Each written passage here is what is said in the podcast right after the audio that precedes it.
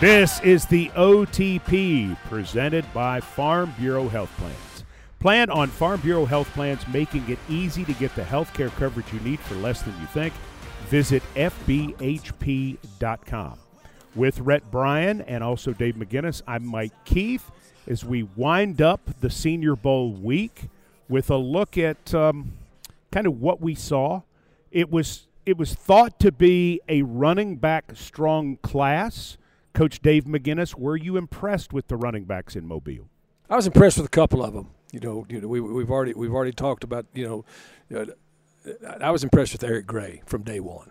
From day one, just the way he carried himself, and, and then just, just just how he was how he is able to run. This is a jump cut guy that's that's very very impressive. And then Rhett's guy, Tyjae Spears from Tulane. I, I was very very impressed. Why did you like Tyjae Spears as a player? he just has a burst out of his first couple of steps that is uh, explosive. I saw him weave through traffic, and obviously this is practice, but doing that, he's he, the one thing he told me in the interview I did with him is he, he wants to work on his skills receiving out of the backfield. But um, guy isn't scared of anything, alpha mentality, and he carries it the way he carries himself on the field. I mean, you're talking about a guy that just absolutely destroyed Southern Cal in the in the Cotton Bowl yeah. when nobody expected it. He had four touchdowns, and he just he's built low to the ground. You know what you say, five nine two oh five. Um, he's the kind of back a lot of teams are going to be looking for. Let's take a listen to Rhett's interview with Tyjae Spears, running back from Tulane, five nine and a half, two oh four. Here is that talk on the OTP.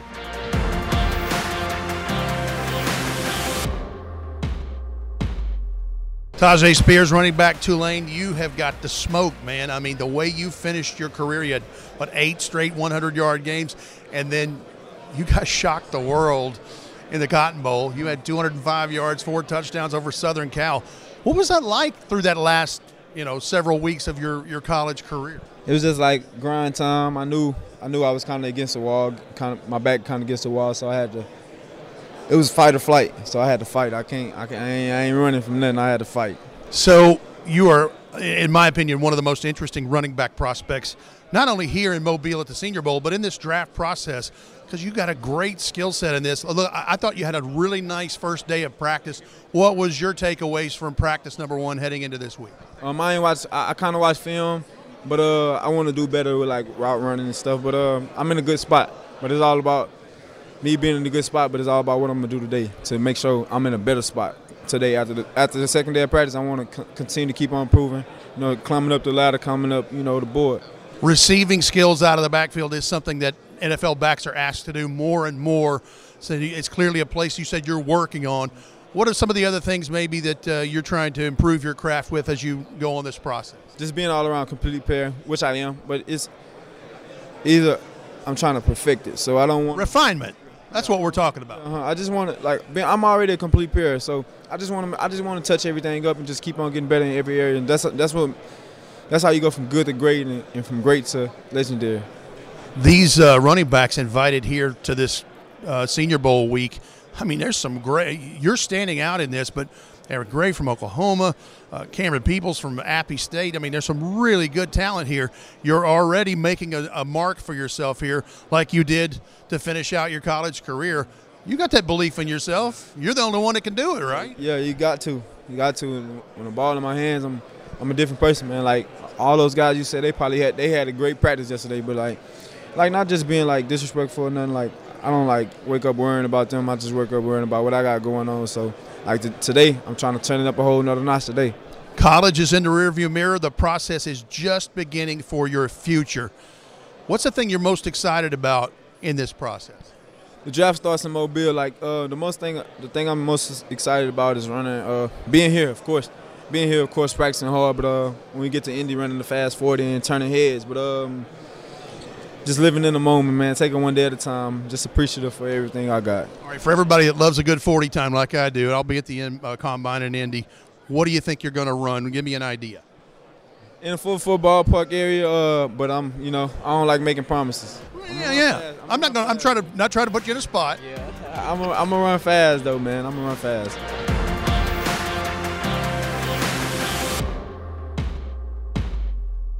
Rhett Bryan, Tyjae Spears running back from Tulane. So, thought to be a strong tight end class along with a strong running back class. Did the tight ends impress you, Coach Dave McGinnis? Yes, they did. And, and, and the one that stood out among, among all of them was Luke Musgrave. Luke Musgrave came into this thing with a lot to show people because of what his history has been. And for our listeners, his history was he only played two games at Oregon State before he suffered a knee injury. And I, I think he did over and above even I, what he probably thought he could do down here. He impressed me. But there were a bunch of guys, bunch of guys at that spot. Cameron Latu from Alabama, who's going to be a good inline blocking tight end. And then there's one from Clemson that I think people are going to need to take a look at as well. Davis Allen is his name. A talented guy who maybe he's not that top end guy. There's there's talk that there could be five tight ends taken in the first round of the draft on April 27th in Kansas City. Don't know if Davis Allen is one of those, but he may be a guy that you grab down the line who could help somebody pretty quickly. There's my talk with Clemson tight end Davis Allen.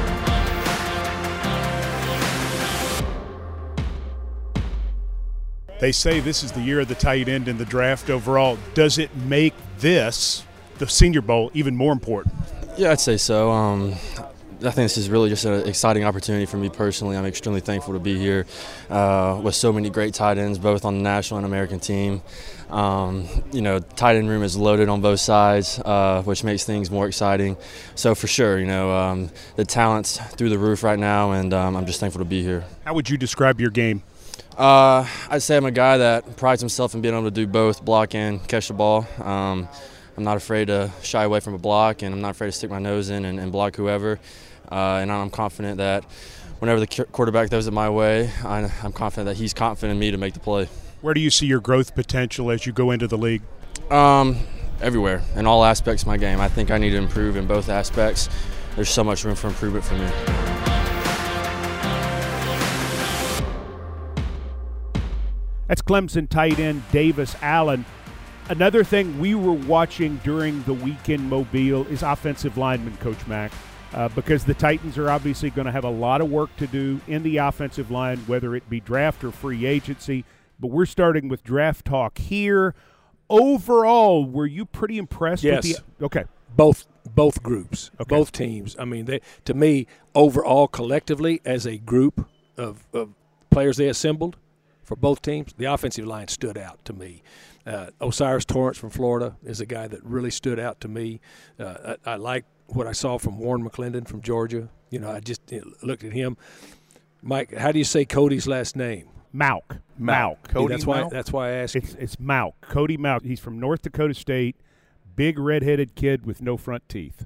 That's going to be the story that's going to come out of the week. Cody Mauch. He's made a really good week for himself here. He did some snapping too. He's Yes, played he all, did. he's played all five positions in the offensive line, which may make him valuable. Of course, we were a little bit partial to the story of the Chattanooga offensive lineman McClendon Curtis because we have a Chattanooga offensive lineman on the Titans roster in Corey Levin. That's correct. Uh, McClendon Curtis, a Chattanooga native, one of our favorite places. And uh, Rhett, you had a chance to talk to him. One of your very favorite interviews. He is a infectious uh, person to talk to with his attitude, and he, he, he says in the interview right here, you're going to uh, to hear he's a people person, and you can't see it, but he's got a million dollar smile, and man, is he a large human being. Here's Rhett Bryan with McClendon Curtis, offensive lineman, Chattanooga Mocs on the OTP.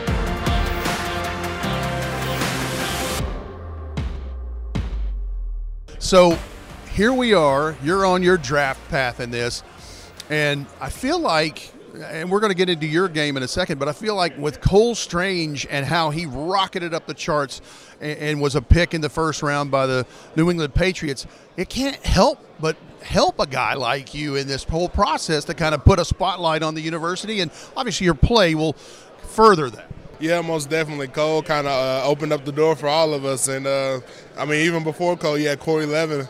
Uh, he was the one that helped helped it out. So Cole's just you know recently just been that guy to help us. And even when he got to the Patriots, I talked to him when like he was going through training camp and stuff like that. He was just like, "Man, you know, I'm running with the ones, but like, got to keep it going. You know, never never being complacent.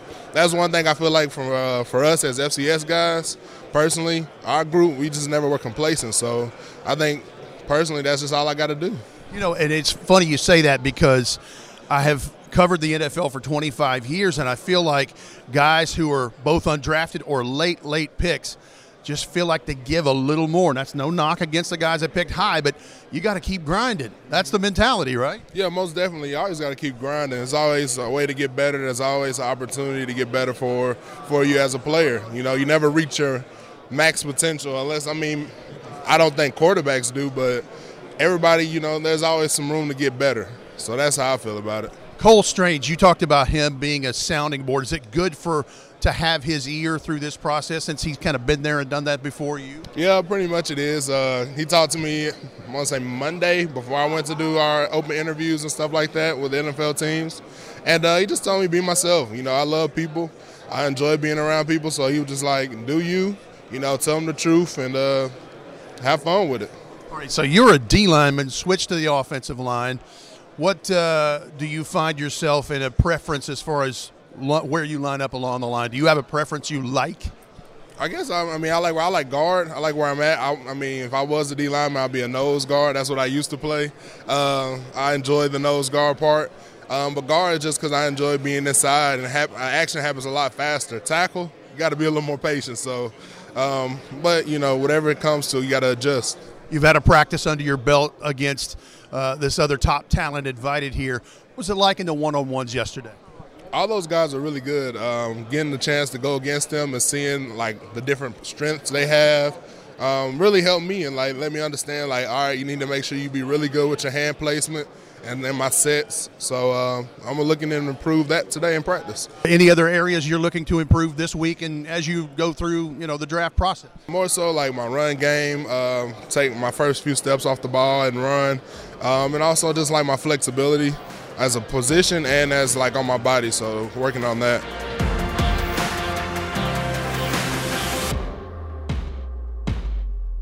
When you visit Mobile, Alabama, you meet not only prospects like McClendon Curtis from Chattanooga, but there are a lot of superstars in our business walking around because ESPN's here covering the draft, NFL Network's covering the draft, all of the major uh, print and online outlets are covering the draft. Stephania Bell was walking around. She is ESPN's injury expert, and unfortunately, uh, the Titans have a little too much experience with that um, in the last two years. So Rhett was kind enough to ask her to come chat with us. And Coach Mac, Stephania Bell is fascinating. She is tremendous. You know, I, I, I knew her a little bit, but never to have sat down and talked like we did. And when she started talking and opening up, first of all, she's brilliant. Oh gosh. But she is so spot on and so you know right directly understands the National Football League and not only national but just professional athletes injuries and where they are. It was it was probably one of the most fascinating interviews I've ever sat in on. Just how relevant it was, how informative it was, and then as she started talking, you know, remember when she first we first she first sat down. She said, "Look, I, am not down here. Don't ask me who's who." And, uh, and, and Mike said, "Oh, that's not what we're going to do."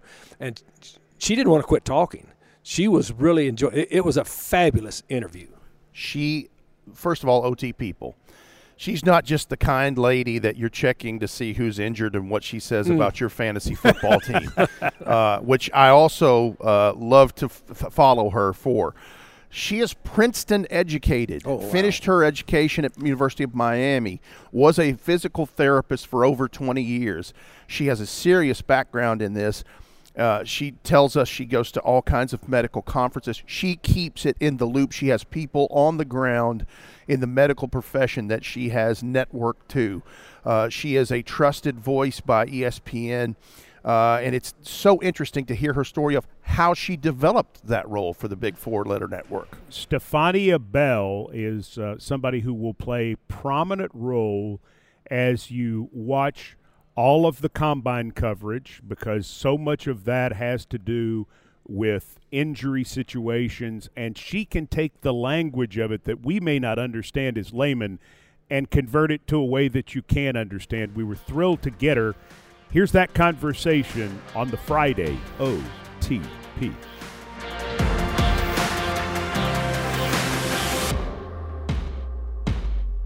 Stephania Bell is ESPN's injury analyst. Thank you for taking time with us. Oh, thank you for having me. Okay, so we've had injury issues, as you know. The Titans have played 177 players in the last two years 91 in 2021, 86 this past year. And a, a, lot of the injuries have been injuries of just play, you know, things that are completely understandable. But the lower extremities, those sorts of injuries seem to be more common around the league. Is, is that a fair statement? It's totally fair. You're actually hitting on something that is really uh, of concern to the Health and Safety Committee in the NFL. And there is a lower extremity task force within that group that is looking at these lower extremity injuries because they're so problematic around the league. You probably noticed them all in Tennessee because, of course, you do. Yeah. well, you know, there are people who would say that uh, you know Kansas City had had a pretty significant one just in the last couple of weeks that threatened uh, their their championship quarterback. But uh, you guys know because actually Ryan Tannehill had the same injury that Patrick Mahomes had, and ultimately went tried to play through it and was injured again and ultimately required surgery. So uh, this is definitely a concern because uh, it gets into, um, you know, just the way to, for quarterbacks in particular, the tackling of the quarterbacks. It gets into the field surfaces. It gets into the footwear the shoes. It gets into the type of tackling. They're actually looking at what they call these hip drop tackles. I think that's going to be a topic of conversation in the offseason. That was Ryan Tannehill got taken down on one of those. Uh, not necessarily a dirty play, but just the mechanism of the tackle that forces the leg into a position where it's vulnerable. These are all things that are being discussed. So you guys are you're not wrong by any means. There are people who are looking at it. It's just a question of how do you. Uh, how do you legislate the game? How do you better protect the players? Is it equipment? Again, field surface has been a topic.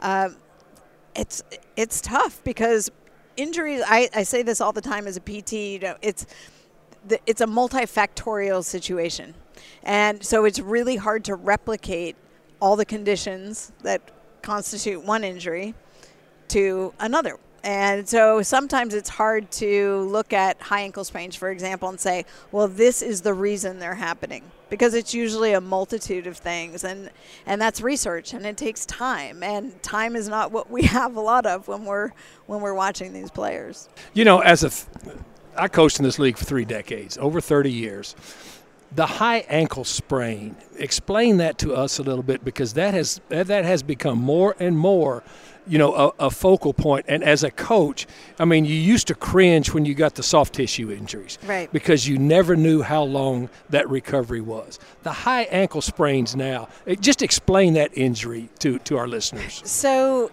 you know, the garden variety ankle sprain, as we call it, is the the basketball ankle sprain that everybody's familiar with. You go up in the air, you land on another player's foot, you roll your foot so that the sole of your foot points inward, and that the outside of your ankle is what's injured.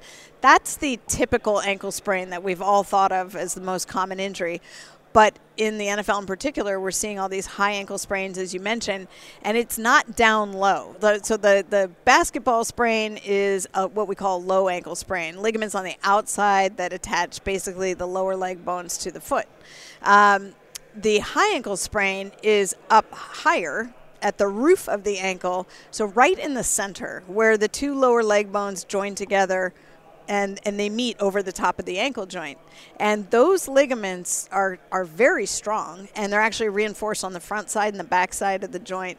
But when they tear, uh, they, they it creates a separation between the two lower leg bones, if you can imagine that. So every time you take a step as an athlete, it stresses that it kind of opens up that area makes it impossible to have stability makes it hard to weight bear fully because as you place that weight, you're continuing to stress those ligaments that are there to try and protect the ankle. It's typically caused by rotation of the foot outward. So if you're standing, it's, it's, very hard without a visual, but if you were standing and you rotated your foot so your toes pointed outward relative to your shin, that's the mechanism of injury. So if you go back and look at any of the video of these players getting hurt, you'll see usually their foot's planted and they get twisted and then you see their toes are pointing away from their shin. And that wind up mechanism, it's torsional, it's rotational, and it pops the ligaments. And if the force is enough, it not only can go up through, there's a little membrane between those two bones, it can tear that. It can also crack the fibula, the outer leg bone. If you think about Tony Pollard, who just uh, got hurt, had a high ankle sprain, but also a fibula fracture. So, uh, and then if it's really bad, it can take out the ligaments on the inside of the ankle as well. And in surgery, they may have to fix both the medial ankle or inside ankle and the high ankle. So it's a complex injury, a lot of different presentations. You can be a mild sprain, so some guys will be better in a couple of weeks because it's just enough to stress the ligaments but not create a complete disruption. But if you have a complete disruption, totally unstable, it becomes a surgical situation. Stephania Bell, what is a standard recovery from just the garden variety high ankle sprain? uh, you know, it, typically if it's mild, it's going to be a two to four week injury. Uh, anything more significant, and then you get into what's the player positional demand because you know high sprains are also pretty common in the trenches. Uh, you get linemen with these, and it gets very tough to get into their stance position because of what I was just talking about with that gapping and stressing across the top of the ankle. Uh, so depends on what they have to do. Do they have a lot of rotation in their play? Are they a skill position player where they have to cut and pivot because that rotation is going to bother them? And that's why we see anything that's more significant than a very mild sprain is usually in the four to six week variety before you're even thinking about coming back. Obviously, if it's surgery, uh, that becomes a several month recovery. Stephania, we saw Patrick Mahomes. Looks like he re aggravated that in the AFC Championship game. Is that uh, what you saw in terms of some of the torsional movements that you were talking about and when you already have a high ankle sprain? I think it's a really good question because it comes down to did you aggravate it and make it worse, or were we just seeing that he was playing through a painful injury? I think it was the latter. It's going to be uncomfortable. He was only a week out from the injury, so you knew it was going to be uncomfortable for him to play. And if you again go back and look there are very specific times where he was forced into that rotation and you could see him wince or he hobbled right out of it because every time that stresses it but it didn't necessarily, in my term, definition of aggravate it, didn't necessarily make the injury worse than what it already was. The big concerns are the physical takedowns, the contact, the tackle, uh, and he was pretty good about being able to avoid that or get his foot up if he did. I mean, Patrick Mahomes is another level among the quarterbacks because of his ability to throw even when he's not planted through that foot, which, you know, with it being his right leg and trying to drive the ball, he's a guy who throws in the air and does it really well. So it didn't have as much of an impact on his game other than his mobility. We didn't see him, no design runs for him. We saw him run at the very end when he needed to make a play, but you know in his mind, he's like, this is, you know, the clock's running out. He's got a few seconds. He could sort of overpower any discomfort. But I don't think he set himself back, and I think he's going to look better by the time he gets to Super Bowl because he'll have two more weeks of treatment two more we- weeks of basically recovering and working towards that. So uh, look out, Philadelphia.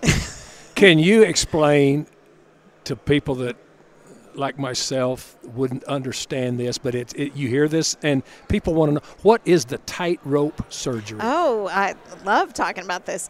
Yes, uh, and, and tightrope is a brand, so when you see it, you'll see like the the the capital T, the capital R, because it, it it's a kit. Uh, it, it's a surgical kit a, that is made for this specific procedure, uh, developed by surgeons in conjunction with Arthrex, the company that makes um, some of these uh, surgical implants. And they essentially drill a, a couple holes um, through the outer leg bone, and then they thread this synthetic fiber through the um, the, I, it's hard to explain without the visual. I'm like drawing with my hands for the people No, on radio. doing well. I'm Getting doing it, though. You're doing a great but job. basically, they pass this through, and it's a- it's a it's a braided rope, right? So it's a synthetic.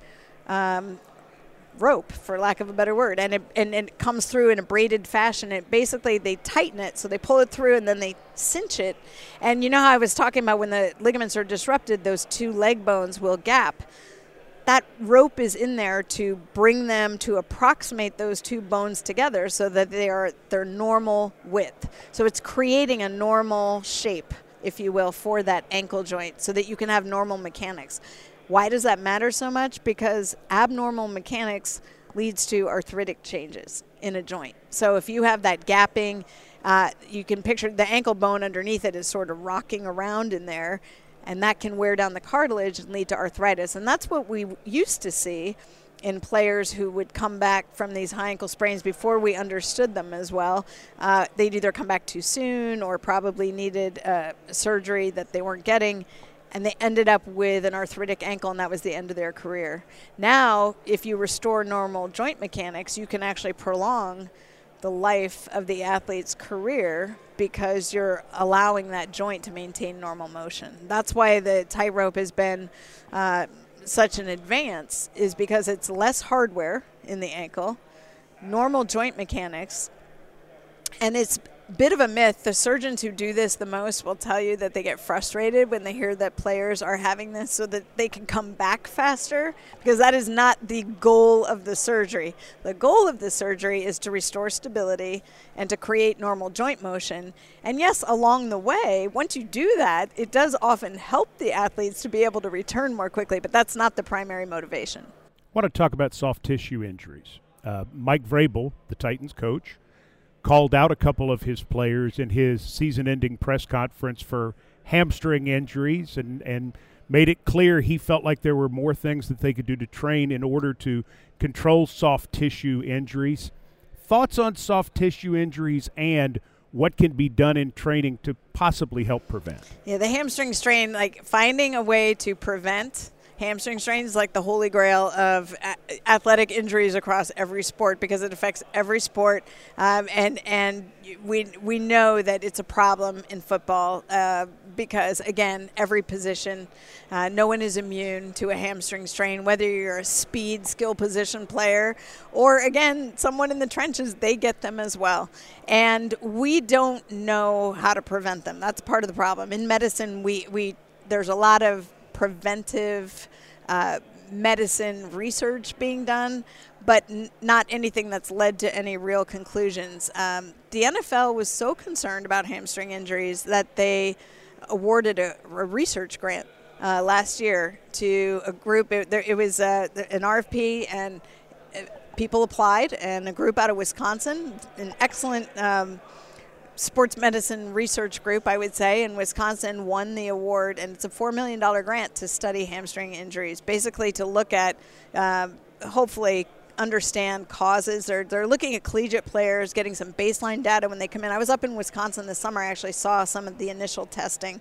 So they're doing things to get some baseline data on the players as they come in and then see what happens if they sustain an injury. How does that data change? What are the, they're looking at MRIs after the injury so they can see is there an imaging correlation to the severity of what they see functionally and clinically, and then as they return and they go through rehab, uh, how do they do and how do they fare? And and it's going to take a while. I mean, it's I think it's a three-year study before we're going to see any real results out of it, but. Um, it's a problem. Everyone acknowledges it. There's no great solutions. I appreciate what Mike Vrabel is saying because people want their players to take care of themselves the best they can. You know, are you eating properly? Are you hydrating properly? We know lack of hydration can lead to soft tissue injuries. Are you doing the appropriate uh, things that aren't football related? You know, the, do you have I don't know if cross training is the right word, but are you doing the other things that you need to keep your body healthy? It, it's tough because there may be a genetic component as well. You know, are some people more predisposed to these type of injuries than others? Some guys don't do any of you know quote unquote the right things, and they they they're fine. Sure. They don't get the injury. Other guys do everything in their power to stay healthy, and they're still susceptible. Uh, and we know that after you have one, at least a significant hamstring injury, you're more at risk for another because of the presence of scar tissue. There's actually research being done in sports medicine looking at how do you potentially change what we see as scar tissue. Um, looking at uh, are there uh, stem cell, you know, stem cell treatments and things of that nature that could influence what scar looks like, so that it's more pliable. I mean. There's so much work being done looking at this, but I don't know that it's going to change anything in the immediate uh, like the near future in terms of what we're seeing on the football field. It, it's a really tough area. There are not great answers, but you're you're certainly identifying the problems we all look at, and the league is well aware. And between the NFL and the NFLPA, I think that's why they're dedicating resources to it. But there just aren't any good answers. Stephania, a lot of guys like myself follow your timeline because they all want to know about their fantasy lineups and, and how that stuff is going. But it's clear it you well for everybody. yeah, absolutely. Uh, but you you were a licensed physical therapist for over 20 years. You uh, clearly know what you're talking about. Just but you've talked way over my head for the last few oh, minutes in this. But uh, how much of your time in what you do is studying things, just like you were talking about with the grant on on trying to do research on hamstring injuries. I mean, you you must not have enough hours in the day. I, I don't. Thanks for noticing. I feel like there's uh, there's not enough time to do everything that I want because I still you know the PT in me is that's my love right is studying this, and it's relevant. It translates to fantasy. It translates you know because fantasy is an extension of real football. I, I believe you know we're all watching the same sport. We're all looking at the same things, but uh, I the off season I spend a, a, ton of time. This is where most of my time is spent is looking at. I go to conferences. Uh, I'm talking with a lot of the folks who are working in these areas in sports medicine. I'm listening to what are sort of the evolving trends in terms of treatment, rehab.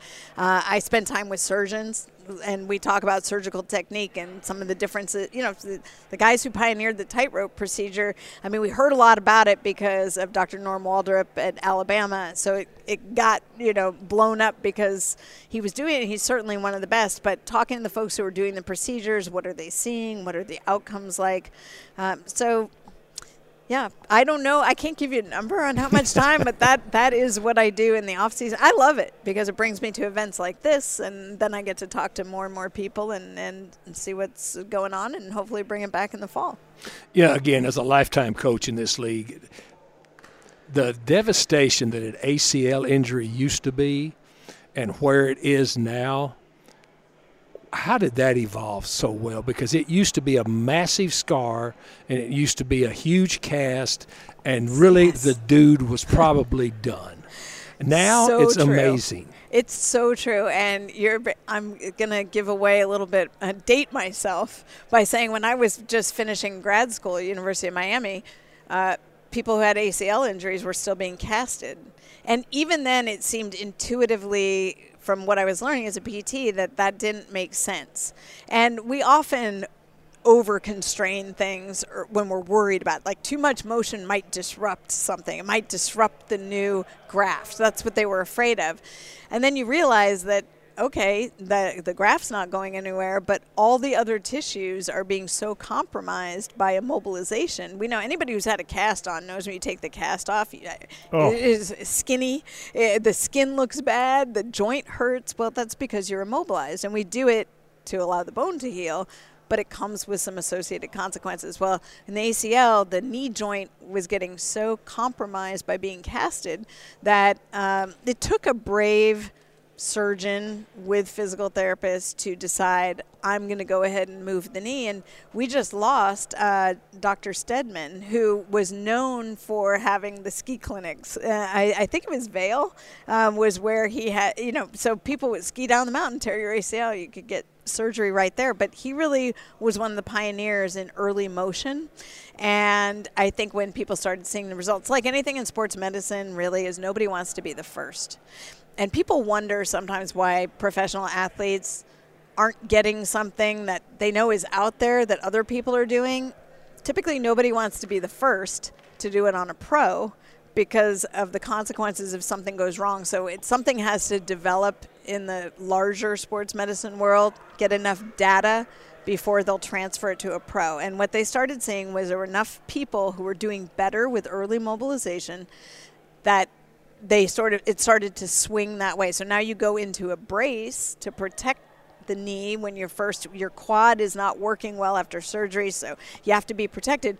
But the the quicker you get the motion, the better the overall outcome is. And when they started seeing that, that's what changed it. So, like with Fascinating. Hendon Hooker, uh, you know, he has an ACL that he's recovering from. And I, and I don't know the specifics of his ACL, but just say it's a basic one.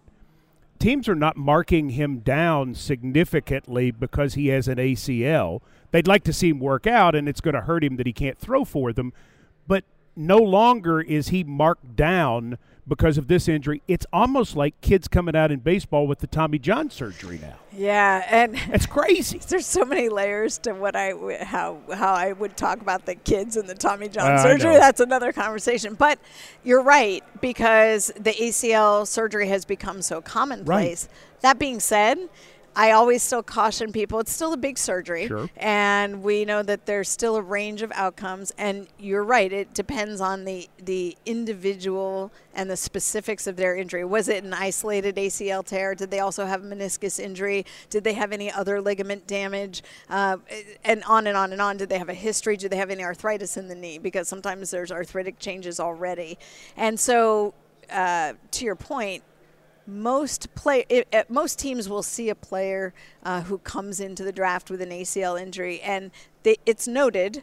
Um, they might get a little ding on it depending on where they are in the recovery, but it's not. They're not off the boards. Right. And what they want to see when they come into the combine and they're going through the medical is are they progressing according to plan? That will be something that they look at. Like where are they on the recovery scale? like Jeffrey Simmons when he came through with the Titans. Okay. I, I mean, I don't know the specifics of what happened when he came through, but I do, I'm trying to think of who was like the biggest one that everybody would remember uh, when it happened. It might have been Todd Gurley. Okay, That because everybody was, he was such a high prospect, and I he was think, in undrafted. Yeah, I, I I think that Yeah, Todd. we, we, we, we researched that hard. I in- think that was in St. Louis. You Yeah. I, was, I was with the Rams for a Yeah, long time. okay. And we researched that hard, and I can remember Todd standing next to me in practice saying, I knew I brought that up for a reason. No, Well done. No, no, no. But but Todd would stand next to me, going, Coach Mac, I feel better.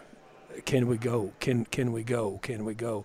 And we really had to pull him back, you know, to save him from himself. But uh, we researched that extremely hard and came out with a favorable, and he had a nice career. Yes, and and and look, that would- that that was uh, that was a good decision for you all. I mean, Todd Gurley uh, was to me. uh, I, I think he kind of stands out because there was so much attention on him.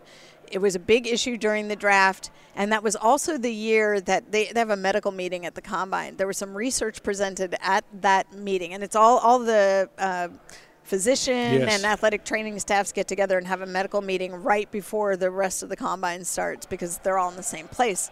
And they had done, um, you know, it was like an internal study and looked at data of players coming into the NFL having had an ACL reconstruction. And I don't have the numbers at the top of my head, um, but they basically found that they went on to do very, very well. There was an increased risk for a tear of either, or either a re-tear, less risk for that, or a tear on the opposite side within the first, I think, three to five years. Uh, but other than that, the metrics of far as far as their performance and return to peak per, peak performance were basically the same, equivocal. So that I I remember all the attention on Todd Gurley. I remember that combine, and I remember him coming out and having the career that he did, and people were like, "Oh, okay, like this this is really not." Something that's going to derail a player's career before it ever gets started. And I think that the biggest thing at the combine will be are they on schedule relative to the procedure that they had? Is Adrian Peterson still the benchmark on a guy coming back like that? No. and and he shouldn't be because he was such an outlier. And unfortunately, I mean, I, has it 12 years I think since that happened and yet people still talk about him like, "Oh, well, you know, Adrian Peterson did this in 6 months or whatever it was that he came back." And I say, how many ACLs have there been since Adrian Peterson? Oh, yes. You have to look at that and say that was an outlier. If somebody fails, you know, it, if there's an extreme failure or an extreme success, it's probably an outlier, and you want to see where the norm lies. He was an incredible athlete. Just his performance before he had the ACL injury was remarkable. He even had later after that a lateral meniscus tear and was did very very well after that. So uh, he was just an unusual specimen, probably really good genetics on top of it, and had the ability to come back and do what he did. But it's it's remarkable, and I, I think uh, it's not fair to other players to say, well, Adrian Peterson did this because uh, then players put pressure on themselves enough already. You're talking about they want to come back, they want to do more, but they're not necessarily seeing the long term consequences of coming back too soon. And we've seen players come back and look great out of the gate, but then they're doing too much and they end up with a secondary injury, usually a hamstring. Um, Dalvin Cook is a player Right. who looked great when he first came back, and I think the Vikings got really excited, and he was running. He was just being utilized so much, and he immediately had a problematic hamstring tear that then was recurrent through the season, and really took him out uh, for for most of that year. And he didn't perform that well, but he came back the following year and was fantastic. So, again. It's uh, it- there's a lot of nuance with these injuries, but just what I've sort of made a career out of talking about that it's really hard because we tend to put people in buckets like oh you've had this it'll be two to four weeks and you should be back and you should be fine and little do we know there's some other variable that we haven't accounted for in that that is altering their rehab course and makes it more difficult for them to come back and not necessarily any fault of the player Do you expect changes in how the NFL deals with concussions in 2023? I, you know, I, I think I don't expect anything in particular. I think uh, they they modified the language after the situation with Tua, where he returned to the game, uh, had not been diagnosed with a concussion, but had the stumbling that everybody saw, and so they just made it clear that if anything like that was visible, the player would not return, whether they cleared the testing or not. That was essentially the nuts and bolts of the language change that happened in the season. I think what they would tell you from the NFL and NFLPA side is that uh, it's a fluid document, uh, the one that outlines the concussion protocol, and that anytime they see something that warrants a change, they will change. One of the things I felt like I said a lot in the aftermath of the Tua situation was the problem we have when it comes to concussions is we don't have great objective testing in place. And it's an area that's been heavily researched in the last few years, and there are sort of different feelings on how solid the data is around some of the objective measures that are being utilized um, by some groups, whether it's outside or inside the NFL. Um, but league wide, there has not been anything that has met the standards for them to adopt it as uh, part of their standard objective testing. So it relies on information from the athlete, the communication back and forth, um, some of the testing that they do in the blue tent or in the locker room. But really, the neurologic testing, other than if you're looking at the pupils or some of the what we call cranial nerve testing, things they can look at if there's a clear, um, if something's awry, they can note that. But much of it is based on player response. And so that puts subjectivity into the equation. And they're looking at blood biomarker testing, saliva biomarker testing. Is there anything with eye tracking? Um, I know there are eye tracking devices out there that are being utilized as adjuncts uh, for determining concussion or diagnosing whether a player should be removed from play or able to return to play, uh, and certainly in other sports. But those things need to come along in order to remove this burden from people who are making decisions based on I you know I really don't believe there's malintent out there by anyone on the medical side. It's just not worth it to them. I mean, this is not uh, contrary to what people may believe. It's not a highly reimbursed position. Uh, a lot of it is donated time. I mean, people are. This is something they do. Uh, and I think they enjoy it. The medical professionals who, who work with the teams would tell you, but they're not employed by the teams other than the athletic training staff. Uh, physicians are not employed by the teams. The UNCs, the P- they have an arrangement, but they're the compensation is not worth the time, the stress, and the drama. so they're doing they everybody I believe is trying to do the right thing, but we're operating in a space where we don't have the best tools and there's still a lot we don't know about head injury. You know, when you first sat down here, you've said some tremendous things.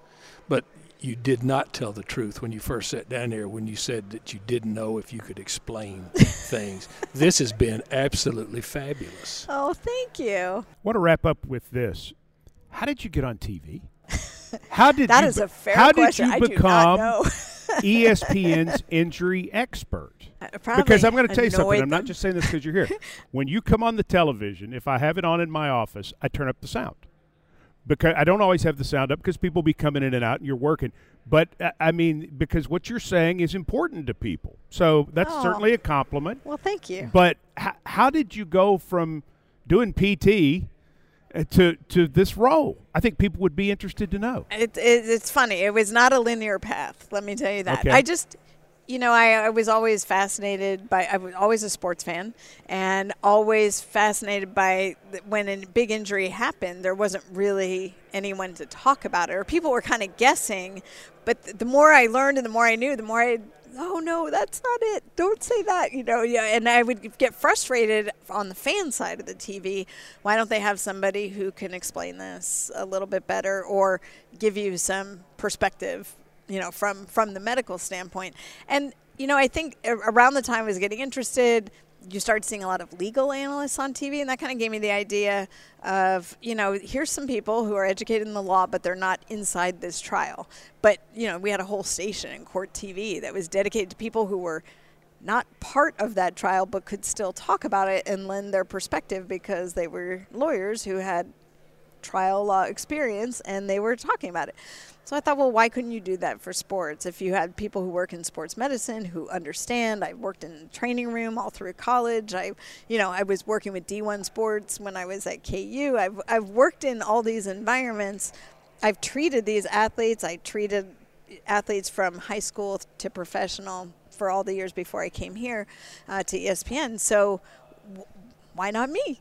There you go. And I also was a teacher, so I was used to having to explain things. I taught it, I taught at KU, and then I taught in post-professional fellowship training programs in physical therapy. So the combination of explaining, loving sports, wanting to do it on a different platform led me and that and then I played fantasy football. And then people were asking me all the time about injuries to help with their teams and I said, "You know, this is how I do it because if people, if information is valuable, Oh, yeah. somebody's going to pay me to do it. And everybody said, "Oh, no, it's nice what you did." When I first was talking to people, but no one's going to pay you to do that. And I said, "Well, sure you are if the information is valuable enough to you." And eventually, um, I beat down a few doors, and actually, the company RotoWire, who still supplies a lot of the player card information for us at ESPN, and it was their uh, it, was, it was Peter Schoenke, their CEO, basically, who who said, "Come write for us," and I started writing for their m- magazines when everybody did magazines at the time, and then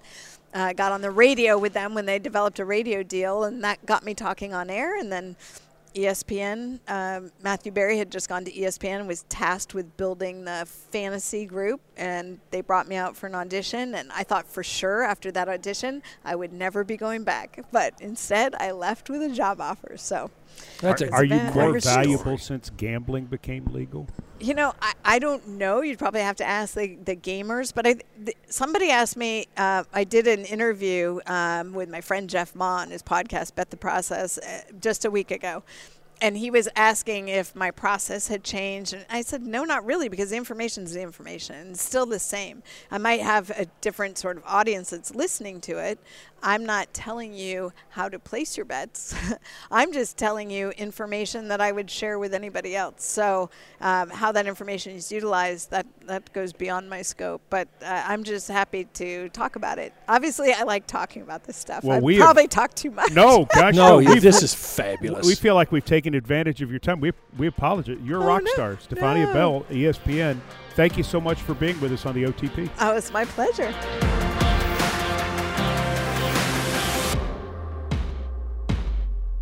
Stephania Bell knows her stuff. She is so impressive, and I, I if I had any more adjectives, I mean, wow. I'm s- I'm not smart enough to have any more adjectives. She's amazing. So impressive. Introducing the new Dunkin' Rewards program. These are rewards you can really use free donuts, coffee, breakfast, sandwiches. Join Dunkin' Rewards today. Save them, stack them, use them however you want. America runs on Dunkin'. Get them on the app. All right, so final takeaways from the week in Mobile. Coach Dave McGinnis, I'm going to let you go first. I've been to about 35 of these. I enjoyed this with you two more than any of them. Oh, wow. Very kind. How nice. Because that, I mean, th- th- just watching you guys work, and Rhett, this is your first one, correct? Yep, that's watching my you guys first work. Now. Mike's a pro at it, but watching you guys work and, and and all the work that you put into it. Look, I was a head coach in this league. I was an assistant head coach. I was in charge of people, and I I, I observed people down here to see what. I mean the.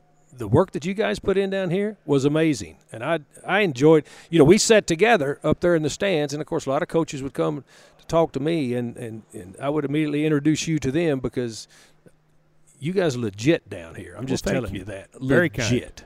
That was a part. One of my takeaways. It's just Being around Coach like Mac. like we go when we go to the combine. Here we are in the stands, and the first couple of days of practice, there's somebody coming by to say hello to Coach Mac. Ray Agnew, the assistant general manager of the Detroit Lions, who worked with Mac in the Rams organization, knows Ran Carthon very well. And here's Don Wink Martindale walking by and uh, came just- over. I witnessed the whole thing. Wink Martindale, former Ravens defensive coordinator, current Giants defensive coordinator, came all the way over just to see Coach Mac. He's beloved by all. He's the mayor of everywhere. But uh, this, the way Jim Nagy and his crew have this set up, it's impressive. Whoa. Uh, it, it is not work to be taken lightly. They take it seriously. They do an excellent job. I was blown away by the University of South Alabama's campus at Hancock Whitney Stadium. What a beautiful facility that is. And I'm excited to take this first step on what will be some really good draft coverage at TennesseeTitans.com and certainly on Titans Radio. Good group of tight ends. I like the offensive line talent here. Running backs was a good group, and I think that's just something to build off of as we head towards combine and draft. My takeaway started with Jim Nagy's opening press conference when he said that he did not, he thought it was quite possible that for the first time in seven years, the Senior Bowl will not produce a first round pick. This is a very interesting draft from the standpoint that the the COVID draft last year was very thick because so many guys stayed around for a 21 season and then in 22 the draft was was thick in terms of numbers. There were a lot of good undrafteds. There were a lot of good late picks.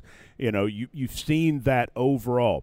This draft is probably a little less thick than normal because that one was so thick. In discussing Jim's point with other people, there are folks that feel there will be less first round grades this year than are normally given. And what would you say, coach, on average? Most teams will give 20 to 25 first round That's a grades. good number. The feeling is this year there will be somewhere between 15 and 18 first round grades given by the average team. There's always been talk that the, that the real draft is 20 to 75, that that's where you make your hay.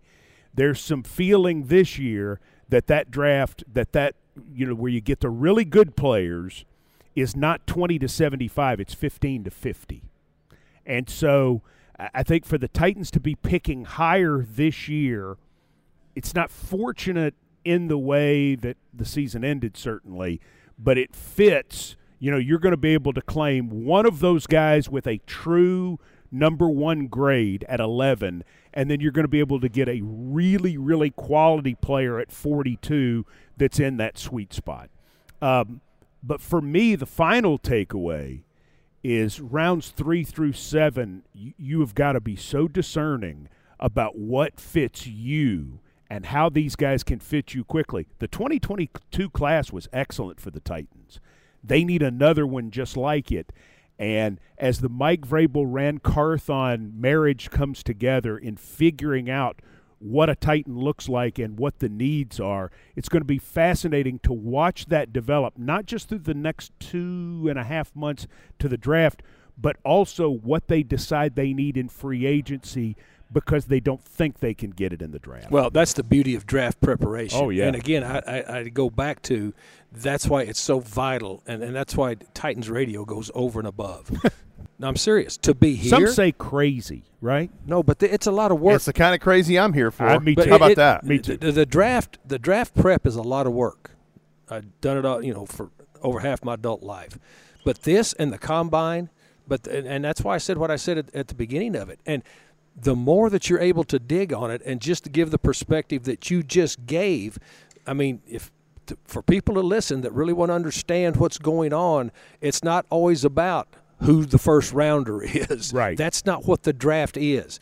And so, as I said, that's why I said what I said to begin with. Just this is work down here, and, and, and this is work. And I've been a coach here for a long time, and you know the people that work. But the work that was put in here, and this content is really good. Well, thank you for saying that. Appreciate and, that. And I, I just think as we delved into it on the surface, new GM coming off a losing season, uh, the salary cap stuff, the decisions about veterans that have to come, all of these things. You just say on the front end, it's going to be the most interesting Titans offseason in seven years since Jon Robinson came in in 2016. I think after being in Mobile this past week, it's going to be even more interesting because of what this draft really is. Well, and it's going to be more interesting once we get to the combine Oh, too, gosh. because this was 120 players down here. We've got 330 at the combine. Well, and and the whole thing too is that the overall with this is for 6 weeks. You know, because you you think about the the fiscal year starts March 15 3 p.m. Central. You've got to be under the cap, so you've got a lot of decisions that you've got to make. The legal tampering period starts on Monday the 13th.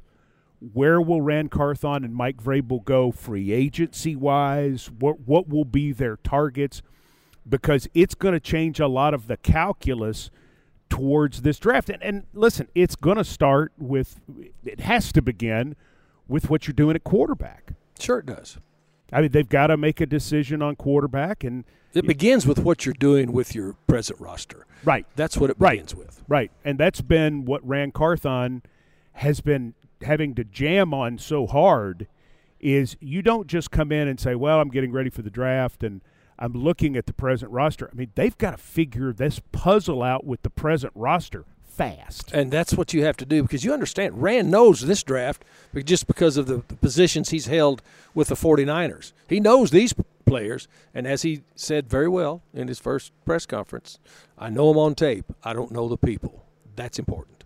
But yeah, I mean, you're 100% right that they're over the cap, and so there's going to have to be some wrangling and figuring out before you ever get. And while the draft process goes on through all that, I mean, there's uh, Ran Carthon has a lot of work to do. Well, and for the OT people, you read the numbers about what the Titans are over the cap right now. And whatever those exactly are, we don't know. It's over 20 million, whatever. They they can get there with not a lot of moves. They don't have to wipe everything out like the Titans did after the 2004 season. It's not that.